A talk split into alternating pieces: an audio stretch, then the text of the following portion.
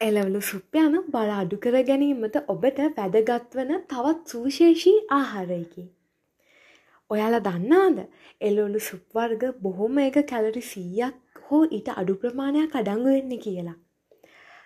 තවද එළවලු වල තන්තු විශාල ප්‍රමාණයක් අඩංගු වන අතර එමගින් ඔබට පරිපූර්ණ හා තෘප්තිමත් බවක් දැනෙනු ඇත.